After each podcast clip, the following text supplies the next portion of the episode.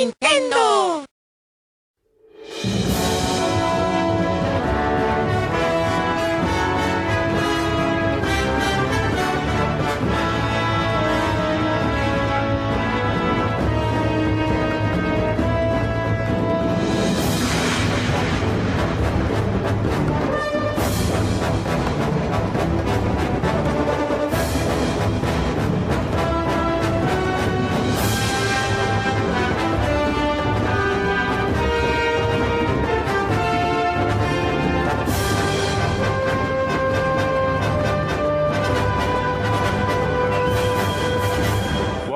To NVC for the week of September 21st. My name is Jose Otero and I will be your host. And we are live on location in Japan in a meeting room that we probably shouldn't be in. Shh. Exactly. Everything's fine. So uh, we have an excellent show planned for you today. So guests, please introduce yourself, starting from my right.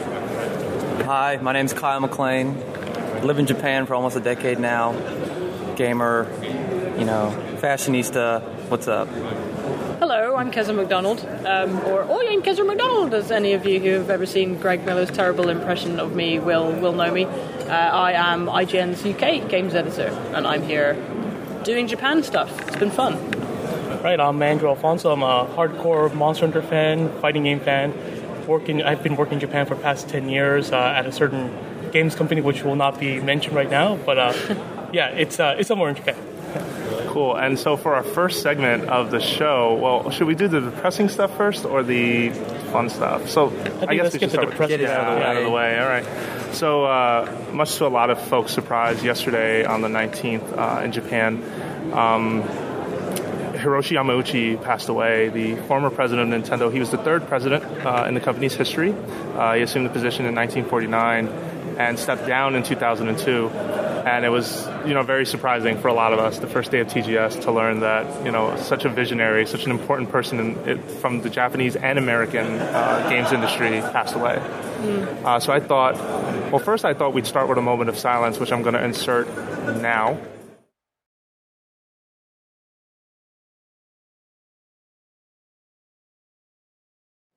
And then I would like to begin by just remembering the man and kind of explaining to listeners, you know, who he is and why he's such an important part of Nintendo's history. Who would like to start? I mean, I don't. You can't say enough about him. I mean, undeniably one of the founding fathers of not not Nintendo, but just you know video games as a whole. You know, he was behind Nintendo when they you know were pretty much solely responsible for resurrecting the industry in America. And I know I wouldn't be sitting right here, and I wouldn't know any of you guys, and I'd probably have a totally different life back in America if it wasn't for him. You know, I got NES when I was five at Christmas, and immediately I'm like, this is the greatest thing ever. I'm going to learn to speak Japanese. I'm going to live in Japan. And I mean, it can't be overstated just like for the industry, but also for Japan as a global soft, like their soft power. Like Nintendo was really uh, instrumental, and like you know now we have like you can go to the bookstore and get manga, and you can buy anime DVDs and streaming. But in the mid '80s, just Nintendo was pretty much all you had. I mean, and it was. I remember um, getting NES at Christmas when I was five and looking at the machine and what does Nintendo mean? Yeah. And I asked my mom, I said, what does Nintendo mean? She goes, oh, it's a Japanese company. And so immediately the next day I started to learn Japanese.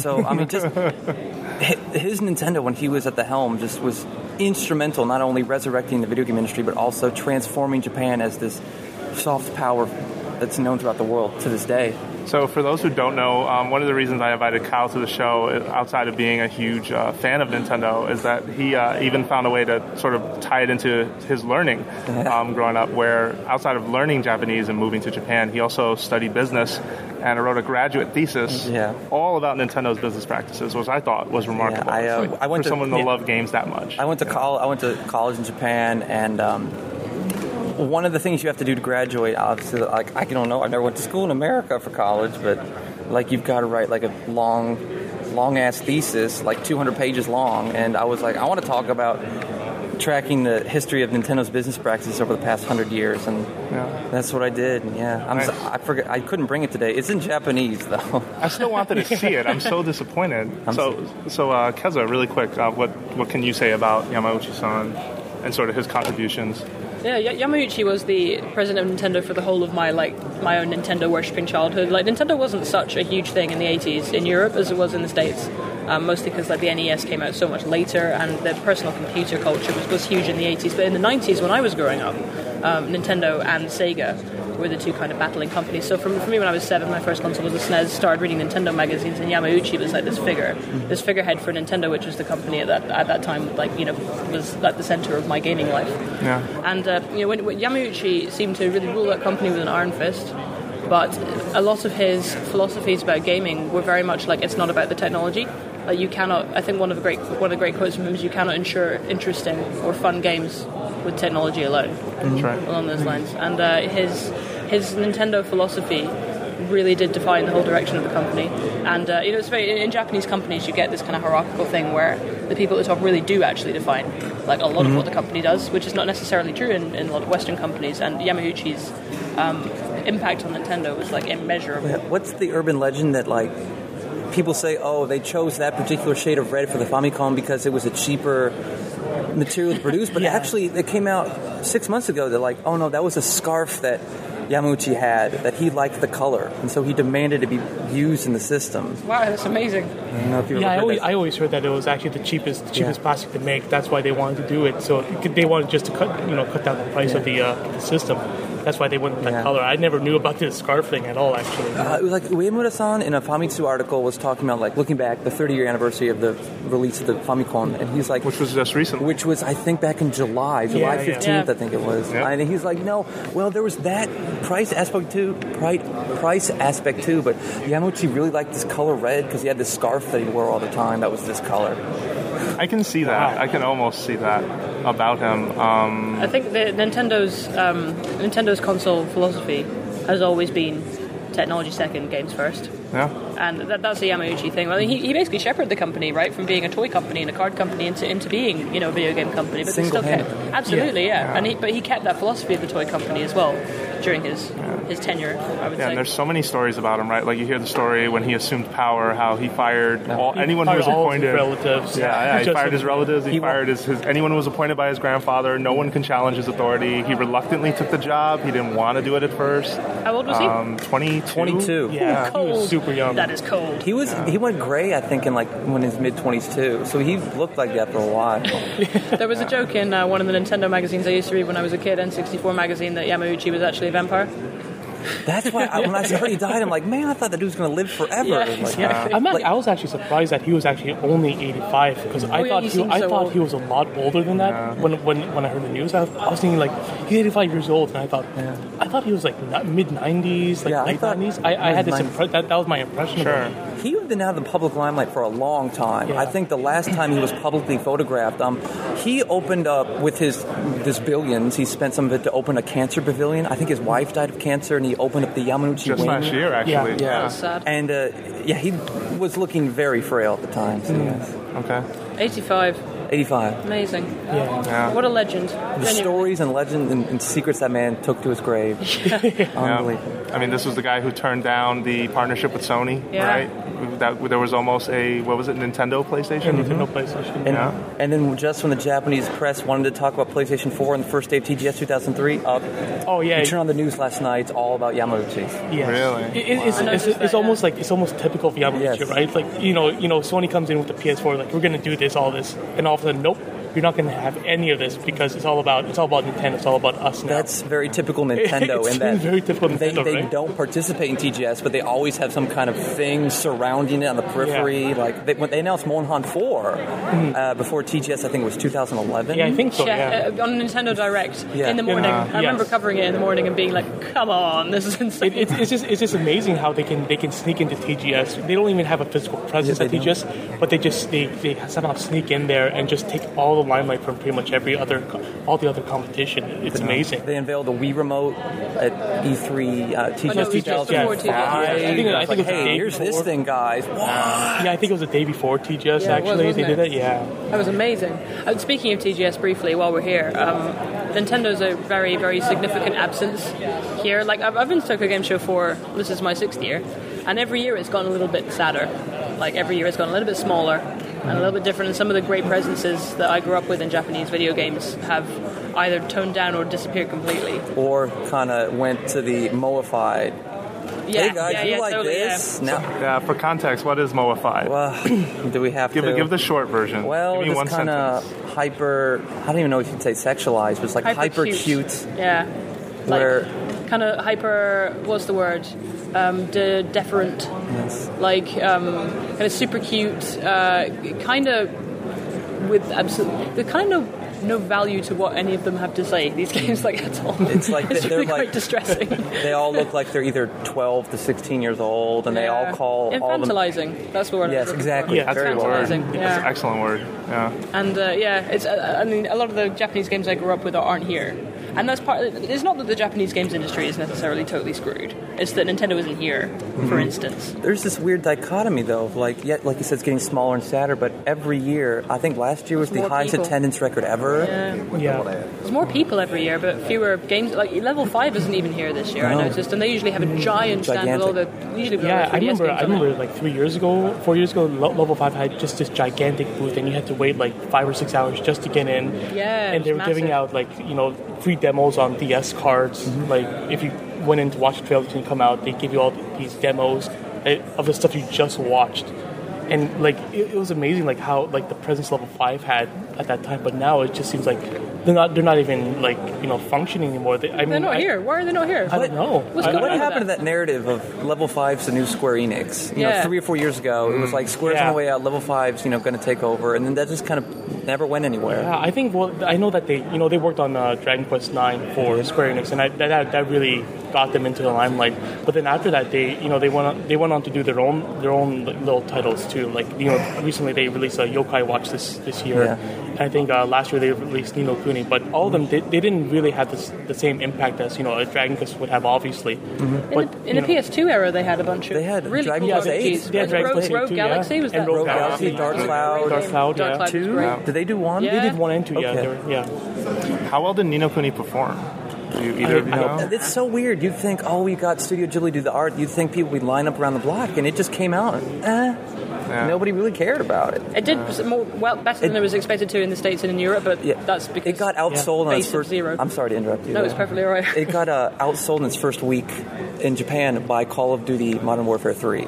Wow. Yep. Yeah. I, well, I remember. Times I, are changing, I aren't do they? know the 3DS version was not like it. I don't think it really had that much of a impact because they had like this gigantic book where you actually had to like you know look up the spells you want to use and then draw them on the on the DS on the s- touchscreen. Yeah. And you know basically if you don't have that book then you can't actually play the game because unless you memorize all the spells that you need to know, right? Sure. So you I know. love the idea of that. it- it- I did love the, The idea, idea, of that. yeah. the idea is great, but the fact that you have to carry this gigantic book with you just to play the game, I think it probably just turned a lot of people off. Mm-hmm. And I know that the PS3 version came out a couple months after that, so Mm-hmm. I think that you know the first the uh, when the when the 3DS version kind of you know bombed and then the PS3 version came out, everyone was like, eh, well. I thought it was like know. a year between the two. Yeah, there maybe it was a year. time. Maybe Yeah, a long was. I know it was long a while. December. Uh, no, I want to say But like then a again, it took longer to come to the states, so I know. I, to me, it feels like forever. It does. From like, I think I started at One Up, uh, and that was like late 2010, and we had just gotten Ni no Kuni, but maybe I'm wrong. Did you ever see anybody on the train like holding the book on like the No. knee? And I did every now and then. No, then. I, Really? I've Yeah. never. Oh, I, funny. I actually never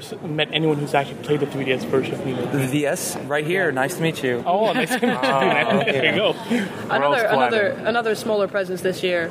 Uh, Capcom last year, because Monster Hunter 4 had just been announced, um, where like it was the most giant booth. Like every single year, there's this huge Monster Hunter booth, and there's no new Monster Hunter this year apart from the Well, iPhone one. Yeah, so there's the no, iPhone no, one. no giant booth. There's a big Rathian head uh, sticking out near that area of the booth, which looks kind of cool. It's on my Twitter feed. It's if you not like the giant It. Monster Hunter portable third village that they built a few years ago. I That wish was I stuff. did. Do you have pictures of that? Yeah, I would love yeah, to it see great. that. Got Yeah. pictures of me doing this next to felines a lot. Oh, I was doing a course. double thumbs up there for the for the audio there. Yeah, sure.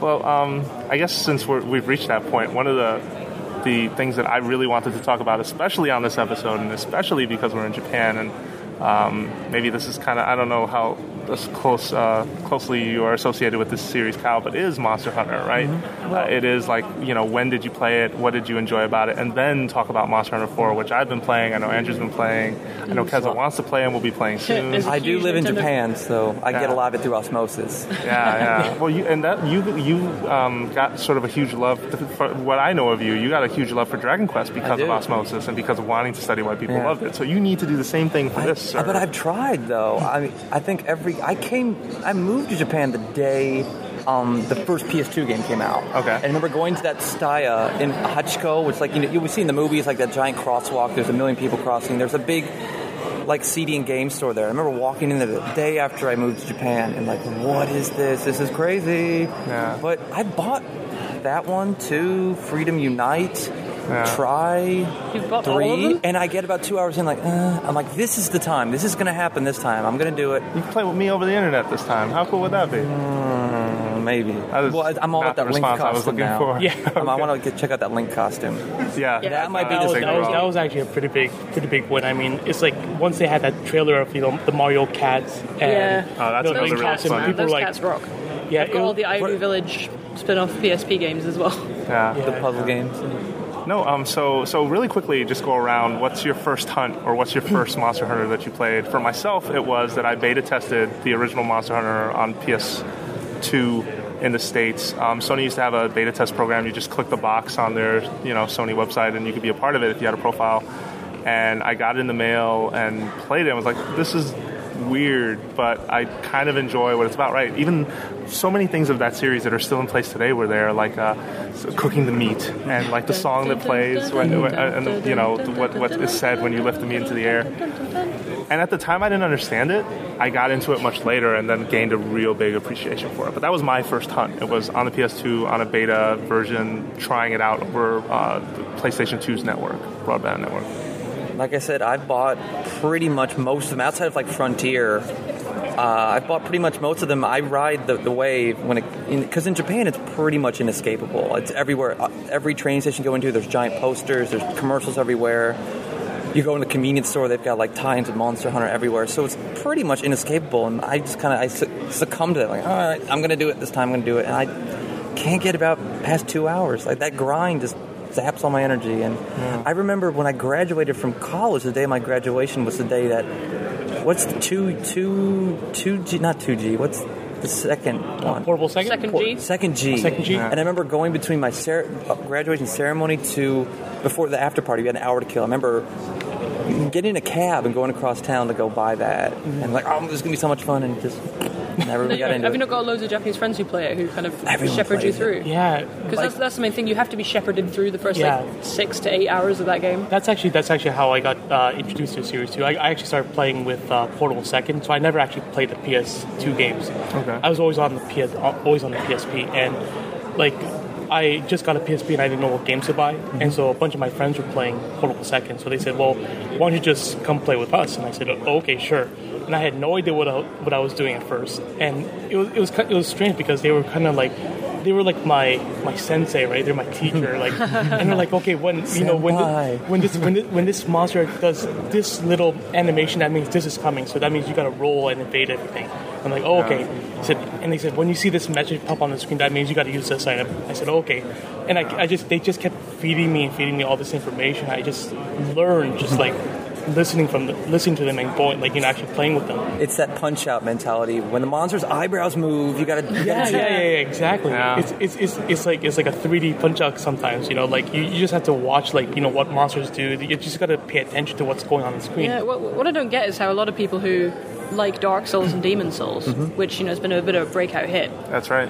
don't. They're like, uh, Monster Hunter looks. It's like it's the same. It's basically the same. Like, it's very, it's very different structurally, but like the Sure. combat of it, like the, the philosophy of you got to just pay attention to the keys and kind of you know Yeah. read the monsters and I learn. don't know about you, but one of the big aspects I take away through once again osmosis is that Japanese people really enjoy the um, uh, cooperative take Yeah. down the monster aspect to it. Oh my God, Where it's in so Jap- fun. It where- is where so in much fun. Japan, I know if you ever people who've never been here before. It cannot be overstated. It's just so overbuilt, so crowded, and going over to a friend's house to play games really doesn't happen all exactly, that much. Yeah. There's not room. And- you can't yeah. sit, all, all sit on the couch together. Like it's not possible. Yeah, and so the last generation of handhelds was revolutionized gaming in that you could now play multiplayer wirelessly at like McDonald's or mm. in the park or at Starbucks, and you'd see, you still see it. You'll walk in to McDonald's or whatever, you see like ten high school kids like all giving each other orders, and so that cooperative aspect. Whereas like Demon Souls is more like it does have a multiplayer aspect to it, but it's Yeah. more It's more. It's Single- almost it's passive, more singular, right?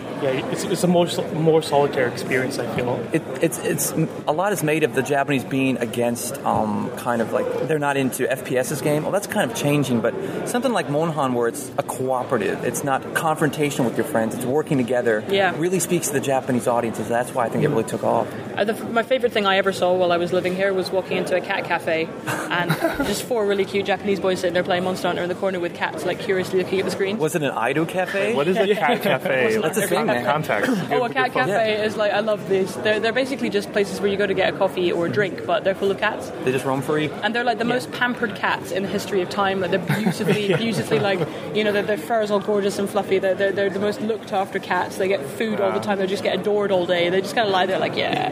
And if you have treats, then suddenly they all love you. If, if you don't have treats, they don't tend to care very much. But you kind of you know walk up and stroke a cat for a bit. It's like I don't care about you. Walks off. But it's just a lovely place to Cat hang out. cafes, there's dog cafes. Yeah, Dog they actually- cafes are a bit weird. They have to put nappies on the dogs. Don't like that. they actually have it a uh, an owl cafe in Osaka now. No. No. So you actually you actually just sit down and have your coffee, and there's like a little just an owl just sitting on No its perch. And way. And then you Can know you touch it? Like, Yeah, yeah, safe? of course you can. You can Okay, I'm cancelling my flight you- home. I- I'm going to Osaka The owners will actually give you like you know the, the, the arm thing, right? So that Yeah. the owl can like actually like grab onto you, and you can just like hold it Cafe, around. this is Do they warn you like do not do not extend your forearm in the cafe or this thing might claw you? yeah, yeah, they, give- they, they, you? they give you all these warnings like you're not, you don't do this, don't like, don't make you know any fast, you know, quick motions towards the owl because they'll freak out. Or Oh my god, this, This is, is the best But, thing I've ever but you heard. can you can like you know have the owl on your arm. You can start petting it. It'll just sit- you'll just sit there and you know accept, accept you know your love and all that stuff. I And sense- So I just want to point out, Keza might not go back home because she is the Owl she's Cafe giddy is- right is now. It's literally amazing. I I've sense an IGN article. Yeah. so, so uh, Keza, just quickly, because I didn't hear, what was your first hunt? Uh, what was your first Monster Hunter? I played all of them, but Okay. the one that I really that I really got was um, Monster Hunter Second G, so Okay. Freedom Unite. So Monster Hunter Two, the, the fancy version Mm-hmm. on, on on the PSP, and um, the reason I understood it is because I had a friend who worked at Capcom at the time who was like, "No, you are playing this. You're playing this with me. We're playing it. You're going to play it. Take it." And then I got the flu, so I was I was so ill I couldn't actually get out of my bed. So this game was the only thing I had. So I was kind of sitting there playing this video game, really really sick. And because of that, because I couldn't go anywhere and couldn't do anything else, I got past the kind of six eight hour grind Oh, wow. that had always kind of turned me off it before. Yeah. And so I got there, and I remember um, the Yian Kut-Ku, who is Oh, a total, yes. total jerk. I cannot stand the Yian Kut-Ku. It's like a bird monster, and this was my, my, my first monster hunter, so I didn't really get that you can't use like a great sword on that thing. Like you have to use something faster. And uh, you know, I spent hours and hours and hours and hours trying to kill it, and eventually I kind of I managed, you know, with with like the last kind of dregs of stamina that I had left on tiny health with like three seconds left on the clock. I like stabbed it right through the right through the uh, the, the throat, and it, it kind of the music went up, and it just kind of started to kind of throw. And you I was hear like, that click sound, and you just throw your hands into yeah. the air, and you are I, I did, so excited. I leaped from my bed and went "Rah!" to nobody at all, and I was like, okay, this has got me now.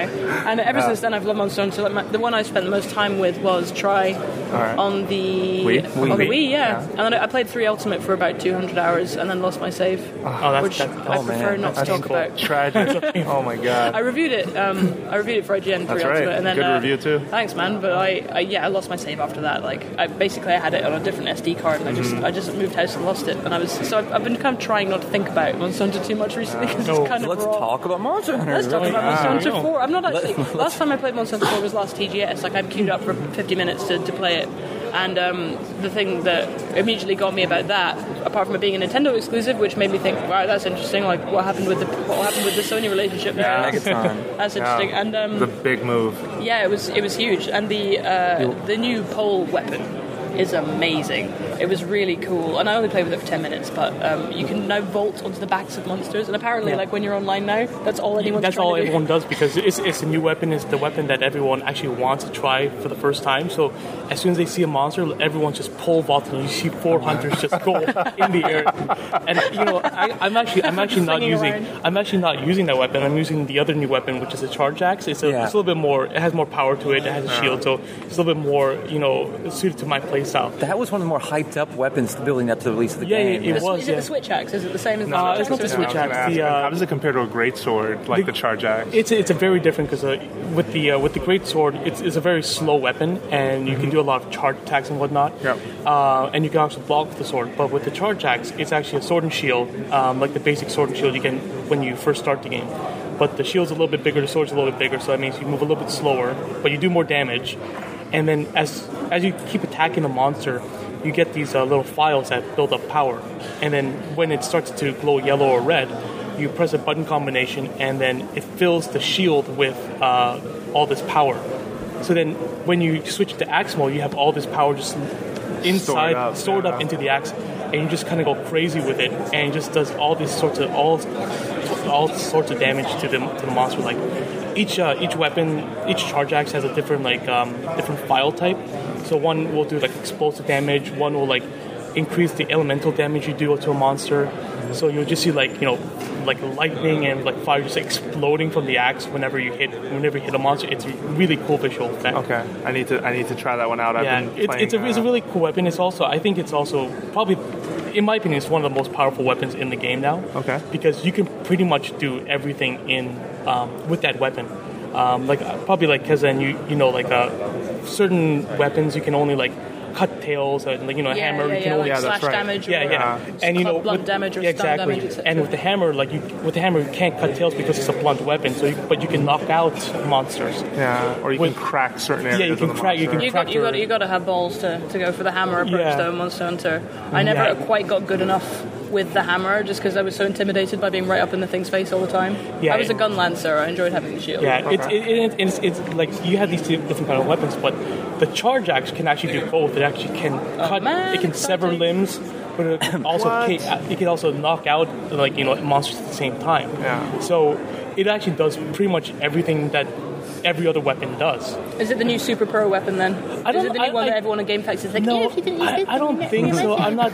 I don't know because it, it also has its downsides. Because um, like what I'm what I'm finding right now is that it's a it's a it's a great weapon, but also it's uh it plays a lot of havoc if you're playing if you're online with other people because the axe motions it, Oh, like it's a huge hitbox. yeah the the hunter kind of like swings the axe in a circular motion. So if it hits other hunters, they just kind of stumble and they Yeah. get knocked out of their attack. That can cause attack problems. animations, Yeah. right? So you're not going to get the full damage. So you got to be really careful when you use it. Mm-hmm. Unless you're with three bow gunners, and who wants to be with three bow gunners?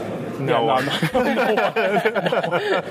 Well, yeah, No that- one like, wants to be with even three even though it, it is a powerful weapon, it does have its downside. So it's not going to be like s- too overpowered. And I feel the same. Like that's how pretty much every weapon in the game is. It has they have their upsides, but they also have their downsides. You got to be careful with, like especially when you're playing online. There's always been a huge like fight over whether it's the hunting horn or the hammer that's like the super pro weapon I would, I would those say between those two little factions. I would say I would say probably the, the hunting horn is probably the, uh, the the the pro weapon. It's like I don't know, like whenever I whenever I have the uh, whenever I have a, a hammer user in my in my lobby, I, think okay, we're gonna we're gonna do some uh, we're gonna do some damage to this to this monster. But when a hunting horn player shows up, everyone's just like, oh, this is gonna be amazing because uh, you know the hunting horn is basically a weapon where you can do a lot of damage to a monster, but its its other function is that it boosts it basically buffs the other hunters in the lobby in on the quest. So you can get like attack up or defense up, or you get all these little bonuses.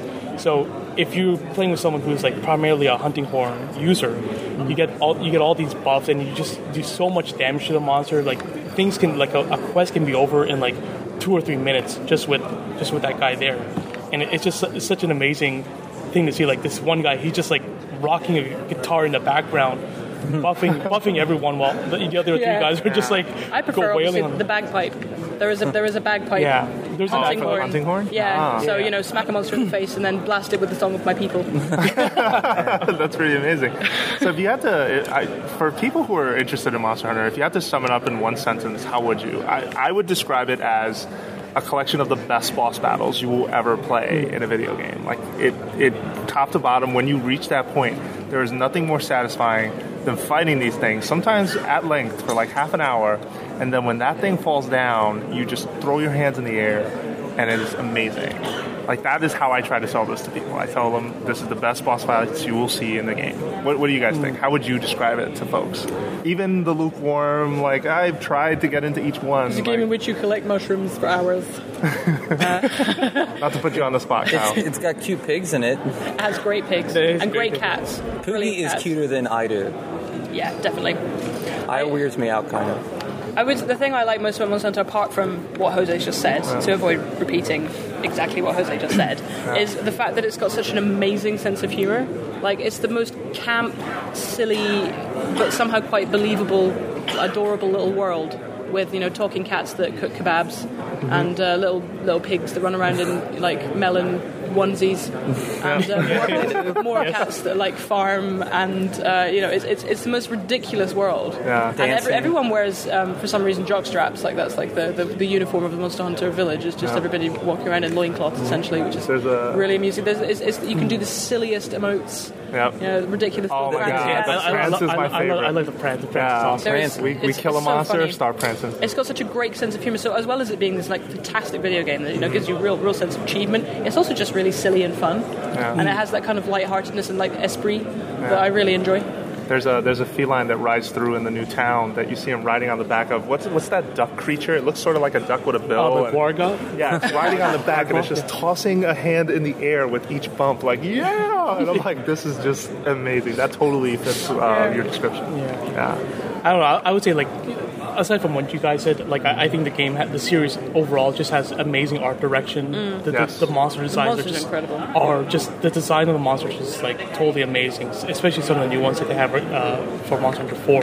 The other thing that I, I really think is, you know, when you when I start talking mon- about Monster Hunter, is that you know a lot of games they they have all these you know little gameplay mechanics to, to make you feel awesome that you're you know you're a total badass, but the one thing about Monster Hunter I feel like it actually makes you a badass. It makes you awesome as a player. it doesn't it doesn't like pretend. It doesn't. Yeah, it doesn't pretend Doesn't that. condescend yeah, to you. it's not gonna. It's not gonna tell you you're awesome. It's gonna make you like an, an awesome game player, right? Yeah. So when you when you go back to other games, you just kind of like, well, this isn't this isn't nearly as challenging or as difficult as Monster Hunter, and you actually feel like you you feel like wow, you've actually you know leveled up to a, a different different type of like you know Yeah. gamer, right? and even and it's, it's also not even the difficulty is it's not even so much that it's really hard it's that uh, the way that it teaches you is really cool and it, it relies um, as you were saying earlier it relies a lot on co-op and on teaching each other and on facilitating communication between people Yeah. and I love I love that aspect of it because it's not like oh we're a really hardcore game yeah we're hardcore and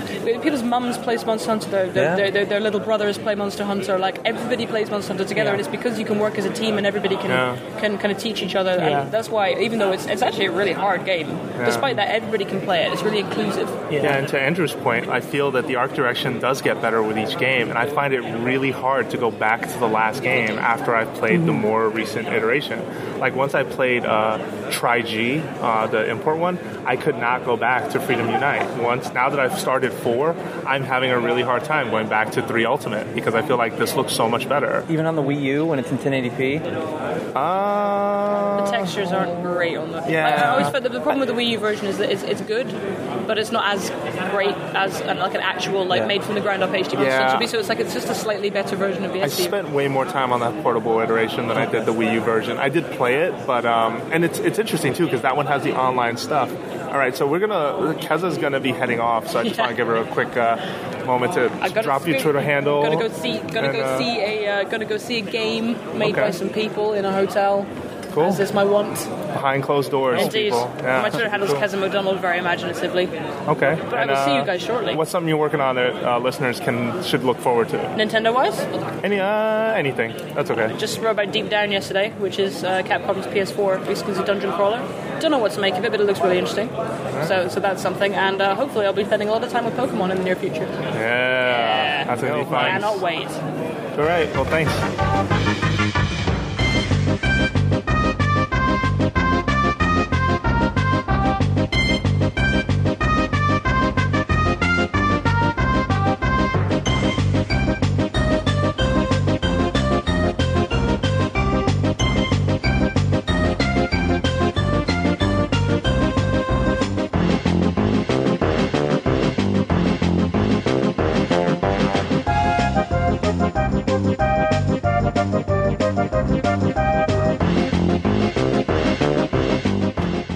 And we're back. We're, we're one woman down, but three strong. And I sort of let's uh, talk a little bit more about four. Right, I, I just Okay. started. Um, I, I don't know if we spent a whole lot of time on it. To be fair, I, I know we talked about some of the weapons, but one of the things about uh, Monster Hunter Four that sort of got my attention, uh, especially, is just how mobile these characters are right now. Right, That it almost feels like a. It's not quite as as free as like parkour, but you are like able to jump over and move over obstacles that are in your path. If you're running from a monster, like you have so much more versatility now and agility versus any of the other games I've That, played. that's how they initially unveiled the game at that one Nintendo Direct. Yeah. When they said, "Oh, by the way, we're going to formally announce uh, Tri-G, and oh, by the way, here's this secret video of a new game we're making." And it, at the end of the, the video, it said Monster Hunter 4, and people were like, "Oh my god!" But that whole video was just like running and climbing and jumping and evading. That's how they sold it from the very beginning as a more agile game. Yeah, and, and, and then it came out. By the way, this is entirely how it's going to play, and everyone just said, like minds exploded because they were so surprised. Because usually Monster Hunter is more about boots on the ground, the monster's in your face, you take it down. That's Yeah, all. there's a lot more been. verticality to the combat now because you you can have like basically a monster like you know up on a cliff and then you're fighting another monster on the bottom.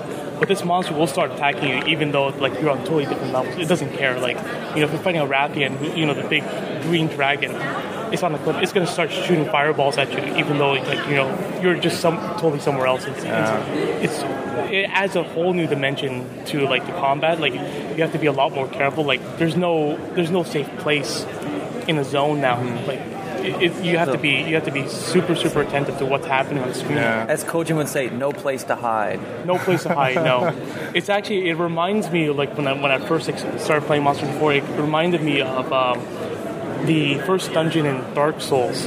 Where you're you're in the asylum and then mm-hmm. you, you you know you you see the demon right below you right Yeah. and you're like okay okay I- I'm gonna take my time I'll see what I can do and then all of a sudden he just jumps up and just destroys the platform Yeah. and then you Yeah. come tumbling down. You lose half your life. You're like, oh my god, what am I going to do now? Yeah. And that's actually just how Mo- how Monster 4 is right now. Mm-hmm. Like you, you'll be on a ledge. You're like, okay, I'm safe here.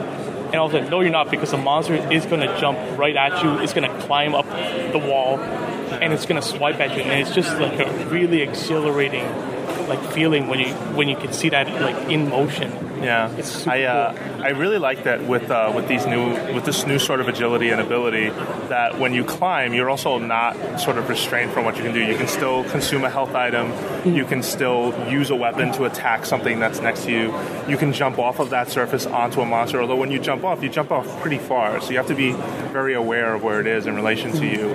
Um, and I also, I'm kind of surprised. I like that you can't just jump whenever you want. Like as far as you don't have the ability to just run towards something and just jump right at it. Like you have to use a ledge as sort of a, a mount to then fly off and then pull your weapon out and take a swing at something. Mm-hmm. Or you can jump on the monster itself, which is also really cool, right? I mean, that's another. You, you know, you have this sort of ride 'em cowboy moment. Shadow you're of the Colossus. Yeah, exactly. Yeah, kind of. Yeah, yeah, You actually have like it. You know, whenever you climb on a monster, they show this like little stamina gauge, and, Yeah. like the monster's head just chomping at the chomping at the gauge, and you just keep, got to keep on stabbing it until you knock it down, or the monster just chomps the entire stamina gauge, and then he just knocks you off, and then he gets he gets all pissed off, and then you know just starts attacking you again. So, like certain monsters, do you have to climb on them to take them down, or are you given that option? Whether Uh, no, there's actually you can pretty much climb on any monster, but you don't have to. It's a way to actually knock down a monster so that um, everyone can get in, you know, their their hits to get get a lot more damage on the monster. Um, and it's it's one of those things where it, it actually doesn't happen all the time. Like you can jump into the air and attack a monster, but it doesn't mean that you're going to be able to mount it and climb on it. You, it, I think it's like something like uh, you know if you get it on a counter hit or if you get it when it's gonna it takes a certain amount of damage and then you hit it in the air. That's when it happens.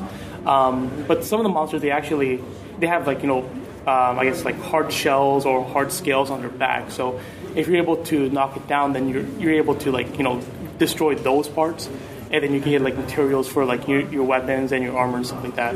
But there's nothing that you know where you have to do it to to beat the monster. I'm gonna completely like change the subject here and ask you two guys a question. So in Japan, I don't know, you, you you've got to know. Um, Yeah. When they like talk about Monster Hunter, when it's promoted, they use a lot of celebrities and commercials and like the ads and the posters, and they always say how many hours they've played it. So you know, hey, here's this big pop star you guys all love. She's played this game for three thousand hours. How how long many hours have you guys sunk into the? Ooh. Maybe okay. that's hard. The game you sunk the most time into. How many hours? in Monster Hunter? Oh man. So, because of my job, and some folks are going to be very disappointed about this answer, and I'm sorry, listener, person, because uh, because of my job and uh, always having to cover different games, I definitely don't get to spend as much time with Monster as I Monster Hunter as I would like. Um, that said, Monster Hunter 3 Ultimate, I spent uh, about 120 hours total. No, 111, 120, somewhere in between there. And um, that was that's a significant amount of time. That's why when Keza told me she spent 200 and lost the save, I was just like, Yeah. I am so sorry. like that is really hard. Um, yeah, and, I, and that's the one that I sunk into most recently the most and enjoyed like so much about it. Yeah. What about you? What's the, what's the one you the, the most time? well, I know for for three ultimate, I spent about uh, I think it was like 240 something hours on Okay. that. But um, So I'm a the- lightweight compared to you. Yeah, maybe, maybe, but I mean, for for actually uh, for three ultimate and also for portable third, I put between uh, 250 and 300 hours. The one that I spent the most time on was actually uh, portable second G, and that was the first game that I, I got into uh, because of my friends, and we played so much because they they were like real super good Monster Hunter players, and they want to do just the the most inane things in a quest. Like they, they said, okay, well we're gonna beat this quest with no armor and just these weapons kind of thing, or we're gonna beat this monster with just the bombs and that's it. And I'm thinking, oh okay, sure, why not? Let's let's do it. So I spent maybe, I think like 1,200, 1,300 hours on horrible second G. So it still ticks over after the third, third nine. You go Yeah, to another yeah. column. Yeah, exactly. It, it's it's it's uh it's it was insane. Like like I just got just I just got totally addicted to portable second G because there's just it- it's just a legitimately hard game compared to uh, compared to some of the some of the uh, more recent ones. Uh, the more recent ones that they um, do a little do little things to make it a little bit easier on you, but portable second is just like Uncompromising. Here yeah, it it is just uncompromising at times, and but there's just so much stuff that you can actually do in in all the Monster Hunter games. But I was just with a bunch of people that just want to do just really crazy stuff, like see if they can actually do it. Sure. Kyle, what's the most you've spent with Monster Hunter? Uh, two or three hours.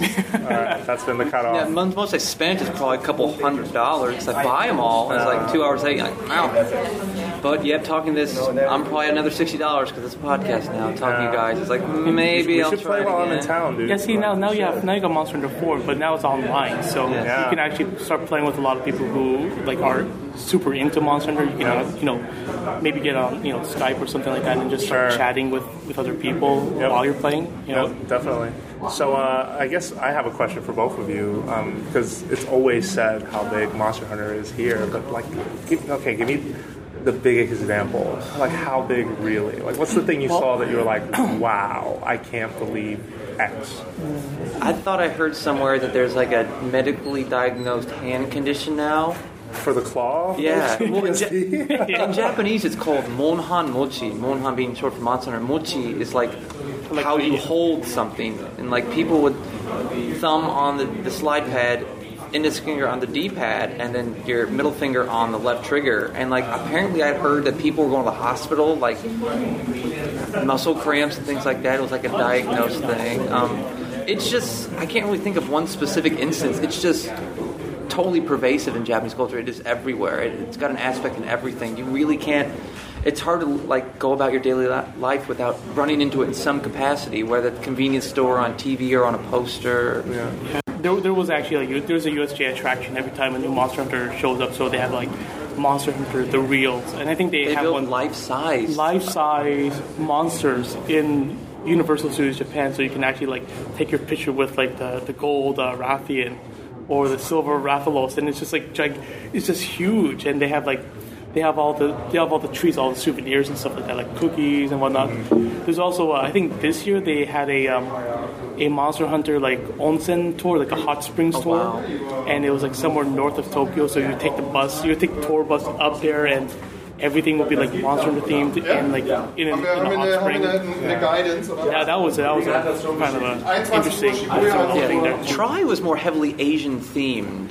I know portable Three. third. Portable third was Portable a, third was the Portable one. yeah. third. It was more. And by the way, he walks by in four, the, the, the cover star of uh, Yeah. the gentleman who's in sort of the, Yeah, yeah, yeah. hat and the samurai sword on Yeah, the back. well, actually, yeah. it- that- he walks by in four. That's that's one of the cool things about Monster Before that I, that I I noticed and I really actually like about it is that they they they have a little bit more involved story.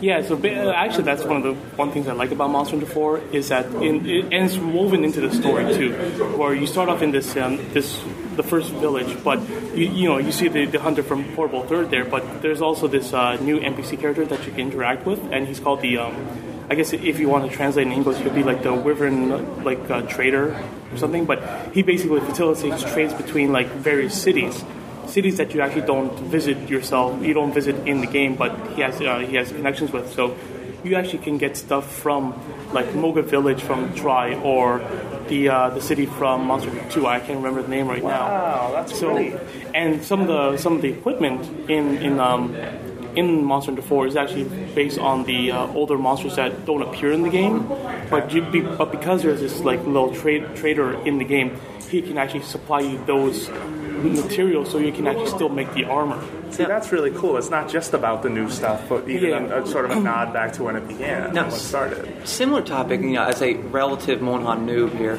is there any kind of carryover, like if it detects a save file, like oh you unlock this or anything like that? Uh, no, I don't. th- There didn't seem to be any um, anything like you know if you had like a three ultimate save, there was no bonus for that if you started a four.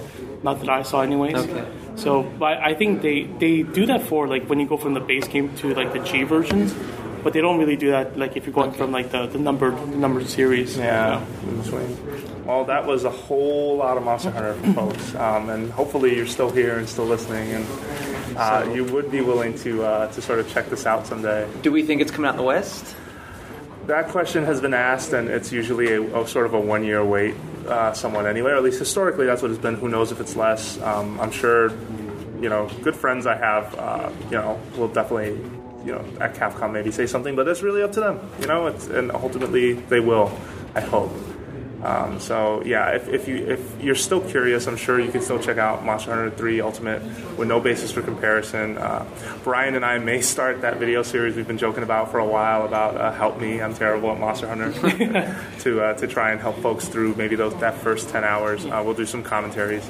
And, and thank you, both of you, by the way, just Oh, for no joining problem. us. And, Thank and you. Actually, I was going to say, add to, to add to that, like, you know, if people want to check out Monster Hunter, I actually just read online that they're actually, uh, they actually slashed the price of Monster 3 Ultimate, the digital version, by ha- by 50%. For the like, States? In the States, Oh, yeah. wow. Oh, wow. So now I think it's like 30 bucks for the Wii U version and 20 bucks for the 3DS Oh, wow. version. I think it's something like that. Wow. I just saw that like on like on uh, Facebook, like Okay. literally last night. So there you have it. Now you have another reason uh, if you're still on the fence. You can also get it a little cheaper.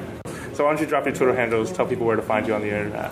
Okay, uh, my Twitter my Twitter handles uh, actually uh, it's a Japanese uh, word, but it's Itsumo Basho. What does that Um, mean? Uh, you, I I actually got it from. It's kind of funny because I actually saw that word in uh, Kingdom Hearts 2, and I Okay. and I needed I needed a real English or Japan? in Japan, the Japanese version, I, I- and I, re- I needed a nickname really fast, so I just said, oh, I'm going to take that name. And it just, in Kingdom Hearts 2, they translated that as the usual place. Yeah, that's- Because that's what I, you know, that's where I usually am. I just usually at the place where I just chill out all the time. I never go to any, any other new places, so, yeah. Okay, nice. What's up? On Twitter, I'm at Farm Boy in Japan. And I basically talk about video games living in Japan and a lot of fashion tweets. Look, Now, you got the awesome Dark Triforce cufflinks. No, Uh, these are just- they, or these no, are these silver not. Triforce? These are silver Triforce Oh, cufflinks on okay. today. All right, so I we'll had my- That's still pretty awesome, though. I had my uh, mushroom cufflinks on yesterday when I found out that Yamauchi died. oh, wow. It's like a little, little, little tribute Yeah. yeah, to the man. For sure. Yeah, and I am at Jose underscore Otero on Twitter, and uh, you can look forward to more TGS show, uh, Tokyo Game Show coverage, along with uh, hopefully some cool stuff that's happening next week. I can't really say what it is yet, but you'll be hearing about it most likely. So thank you for listening, and we'll be back next week, back in the States. Thank you both for joining us again. Yep, no Thank problem. you. Thank